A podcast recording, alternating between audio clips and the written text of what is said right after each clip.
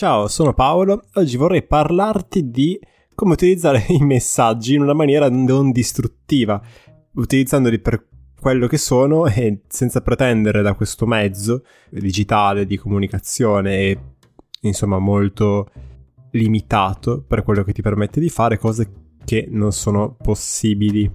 Si tratta di una prospettiva personale, ci saranno dei libri sicuramente sull'argomento mi viene in mente quello di Carnegie, come trattare gli altri e farsi amici nell'era digitale. Non l'ho letto, più che altro perché si tratta di un falso, nel senso che Carnegie quel libro lì non l'ha mai scritto, è un libro scritto dall'associazione che aveva fondato lui ai tempi. Per chi non lo sapesse, Daniel Carnegie, che ha scritto tantissimi libri di crescita personale prima che esistesse la cosa, forse addirittura uno dei fondatori di questo genere di libri di autoaiuto su come comunicare meglio con le altre persone, come parlare in pubblico, come sentirsi più sicuri di sé, come vincere lo stress, insomma ne ha scritti davvero tanti e Carnegie è vissuto tantissimi anni fa, cioè basti pensare che quel libro, quello famoso come trattare gli altri e farsi gli amici, ha più di 80 anni se non sbaglio. Insomma, si tratta di uno psicologo di fatto, non di certo non aveva la laurea in psicologia anche perché probabilmente non esisteva neanche all'epoca. Cioè, stiamo parlando dei primi decenni del Novecento, del secolo scorso. E quindi, insomma, Carnegie era un po' un pioniere di quella che è la psicologia mh, applicata, la psicologia delle cose concrete, a dire di quella che invece è la psicologia accademica. E il suo libro, secondo me, merita di essere letto, quello famoso, come trattare gli altri e farsi amici, in maniera seria, pur essendo scritto in maniera molto semplice. Basti pensare che mi è stato consigliato quando andavo all'università da un professore docente universitario, quindi insomma non era esattamente il primo venuto. E lui ci disse di leggerlo come se fosse un manuale eh, autorevole e serio, nonostante il registro utilizzato e penso che molti dei consigli siano estremamente validi se presi sul serio, cioè se applicati con buon senso nella propria quotidianità. Ma tornando a noi, come è possibile utilizzare bene quello che è il messaggio, cioè l'SMS, piuttosto che il messaggio su WhatsApp, su Telegram, che sia scritto, che sia vocale? Beh, innanzitutto ti puoi chiedere a che cosa serve scambiarsi messaggi, o meglio, cosa intendi comunicare, qual è l'obiettivo della comunicazione quando tu scrivi a quella determinata persona. Per esempio, potrebbe trattarsi di semplice intrattenimento, un modo come un altro per ammazzare il tempo.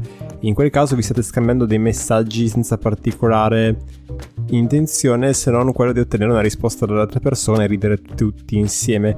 Una pratica che sinceramente trovo fastidiosa perché ti fa perdere un sacco di tempo.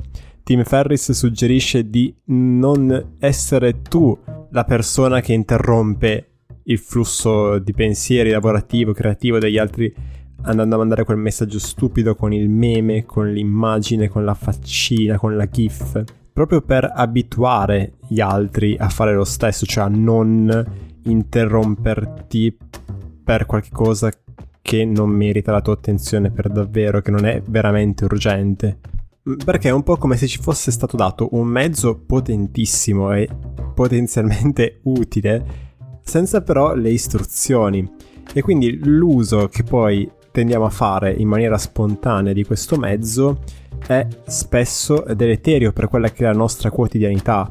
Eh, non ti godi nulla di quello che fai durante la giornata se ogni mezz'ora, ogni 20 minuti, ogni ora ti fermi per mandare un messaggio o per vedere se ti sono arrivati messaggi. Meglio quindi abituarti tu per primo ad utilizzare questo strumento solo per comunicare informazioni importanti. L'immagine divertente può essere un modo per iniziare un discorso, no? per rompere il ghiaccio con una persona che magari non senti da tempo ed è questo anche secondo me il lato positivo dei vari social che permettono questo tipo di interazione. Ma deve essere proprio questo, cioè l'inizio di una conversazione che poi porterà a un qualche scambio che sia fruttuoso, come ad esempio il mettersi d'accordo per vedersi o per fare una chiamata, che è un modo molto più efficace per scambiarsi informazioni o costruire relazioni. Questo perché, per quanto possa sembrare controintuitivo, in realtà lo scambio di messaggi consuma tantissimo tempo. magari uno non si rende conto di questo nel momento in cui scrive e invia il messaggio, ma quante volte abbiamo perso ore ed ore a mandare un messaggio e poi aspettare che quell'altro rispondesse, poi vedere la risposta e poi pensare a cosa scrivere e poi scriverla e così di nuovo magari per tre ore o per quattro ore perdendo tutto il pomeriggio in una conversazione che poteva essere fatta verosimilmente in mezz'ora in una telefonata o in maniera molto più piacevole davanti a un caffè. Insomma, il messaggino può essere utilizzato, fa un po' ridere, dicevo, può essere utilizzato come mezzo per poi arrivare a uno scambio di informazioni che sia più ricco attraverso magari una chiamata, attraverso un incontro e così via. E per fare questo deve essere estremamente concreto e preciso e sintetico.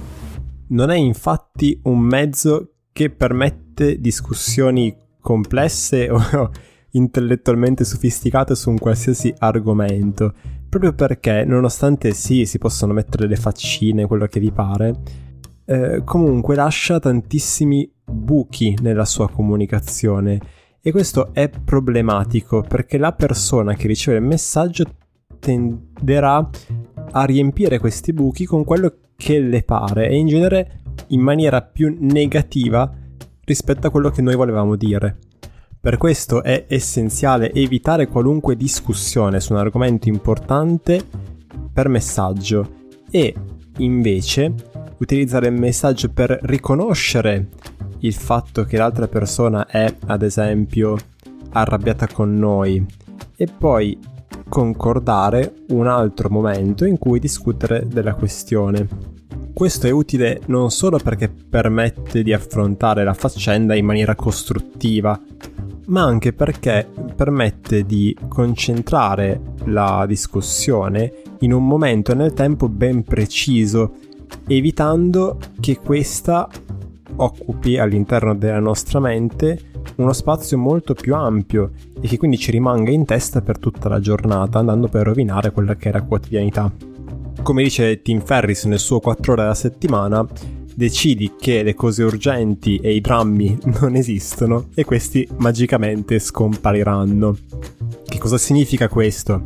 Che non esiste nulla di così urgente che se te lo perdi è la fine del mondo. Anche una chiamata di lavoro importante, se mancata e se quello dall'altra parte non è un deficiente, potrà essere fatta di nuovo in un altro momento. Tim Ferris in questo è forse un pochino estremo, ma la sua situazione è anche interessante in quanto lui è un imprenditore che si è ritrovato in passato a vivere una vita ricca dal punto di vista economico ma povera dal punto di vista umano, del benessere suo personale, in quanto era sempre costantemente in movimento. E quindi il suo libro è un elogio del minimalismo, minimalismo quello buono, cioè del selezionare bene le informazioni in entrata. Trovare un modo, in questo caso, di non dover guardare mail, messaggi, eccetera, eccetera in ogni momento, ma relegarli a momenti o addirittura a giorni specifici della settimana. Questo significa che ci sono altri giorni in cui lui non guarda completamente il telefono, che a noi sembra assurdo, no? E il fatto che ci sembri assurdo forse dovrebbe farci pensare un attimo. Però questo l'ho, tro- l'ho trovato davvero curioso e interessante del suo libro, cioè l'idea per cui non è vero che tu devi sempre essere reperibile, non è vero che il mondo senza di te finisce. Anni fa avevo fatto un tirocinio eh, in cui dovevamo fare delle ricerche, insomma, eh, con dei bambini degli asili, no? E in uno di questi, che era un asilo eh, cattolico, ok? La, la direttrice aveva sulla poltrona una, una specie di coprisedia, una coperta, te voilà, e sopra c'era scritto Dio esiste, ma non sei tu. E penso che non ci sia un modo per rendersi conto di questo se non avere un attimo il coraggio di provare e ridurre le volte in cui si guarda il telefono. Ci sono delle app che bloccano altre app in modo che tu le possa usare solo un numero limitato di tempo quello con cui mi sono trovato bene io, il modo che ho utilizzato io è quello di spegnere il telefono. Esiste questa funzione potentissima, eh, antica, che consiste nello spegnere il telefono. più difficile quando tu col telefono fai tutto. Consiglio di comprarti un meraviglioso orologio da polso, li vendono anche a 10 euro, in modo da non dover utilizzare il telefono per guardare l'ora. Idem una sveglia, 2 euro dai cinesi. Si può dire dai cinesi in un podcast? Penso di sì. E quindi, insomma, qualche cosa l'abbiamo detta di non utilizzare i messaggi per conversazioni complicate, di utilizzarli per mettersi d'accordo eh, per una situazione specifica, un orario specifico in cui vedersi o sentirsi per telefono, allora lì sì discutere di ciò che vogliamo. Abbiamo detto mh, di come si possono abituare le altre persone a non interromperci, essendo noi i primi a non interrompere per motivi futili. Possiamo abituarle al fatto che non saremo lì a rispondere in maniera immediata, appunto non facendolo e eh, essendo noi i primi a non guardare il telefono ogni 4 secondi, quindi magari spegnerlo e metterlo altrove. Un'altra cosa che mi viene in mente è la regola dei 20 secondi, cioè metterla in un posto che non sia raggiungibile entro i 20 secondi e questo fa sì che a un certo punto entri in gioco la pigrizia e che tu non abbia voglia di andare a prendere il telefono e andare a vedere le notifiche che ti sono arrivate.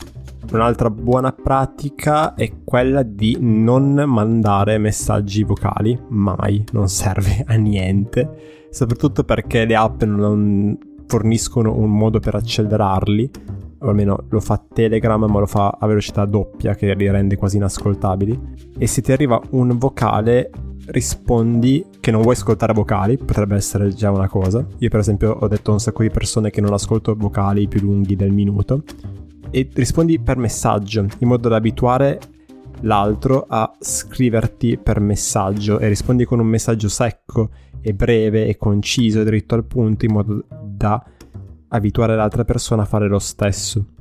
Ok, direi che è tutto per questo episodio, spero di averti dato qualche spunto interessante.